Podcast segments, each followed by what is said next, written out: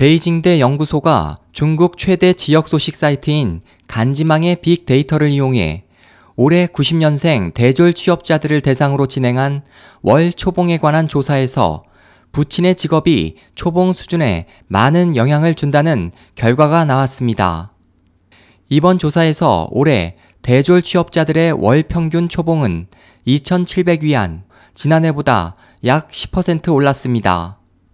하지만 각 업종별로 큰 차이를 보여 호텔 관리업계의 초봉이 3,634위안, 약 67만 2,300원으로 가장 높았고 다음으로는 통신업과 전자상거래업 등인 것으로 조사됐습니다.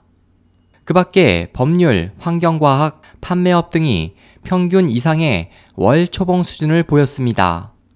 이번 조사에서 가장 흥미로운 부분은 부친의 직업이 자녀의 초봉에 영향을 준다는 사실입니다. 공무원 자녀의 초봉이 가장 높았고 국유 기업에 종사하는 이의 자녀의 초봉이 다음으로 높았으며 최하위는 농민의 자녀인 것으로 나타나 최상위와 최하위 초봉의 차가 무려 41%인 것으로 나타났습니다. 이에 대해 중국 네티즌들은 각종 비난과 야유를 쏟아내며 사회 계급이 고착화되는 것에 대한 문제를 제기했습니다. 한 네티즌은 부모의 직업뿐 아니라 교육 환경이나 여건도 자녀의 급여 수준을 결정하는 데에 많은 영향을 준다고 말했고, 또 다른 네티즌은 중국의 교육 기회나 여건은 개별적 차별이 심하다며 평범한 직업을 가진 부모의 자녀들에겐 넘사벽이나 마찬가지라고 힐난했습니다.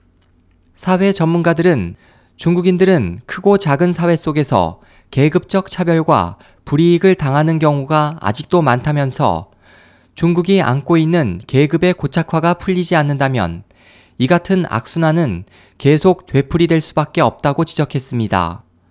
SOH 희망지성 국제방송 홍승일이었습니다.